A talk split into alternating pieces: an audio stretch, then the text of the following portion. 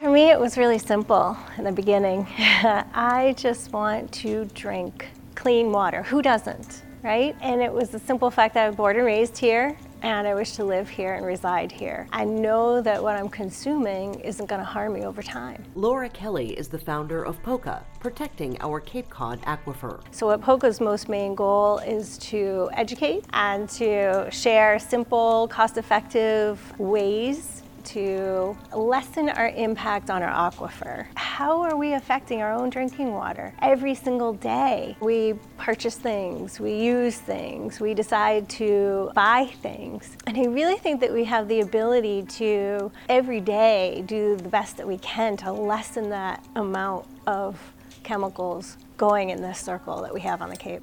Learn more at poccacapecod.org. That's P O C C A, capecod.org org.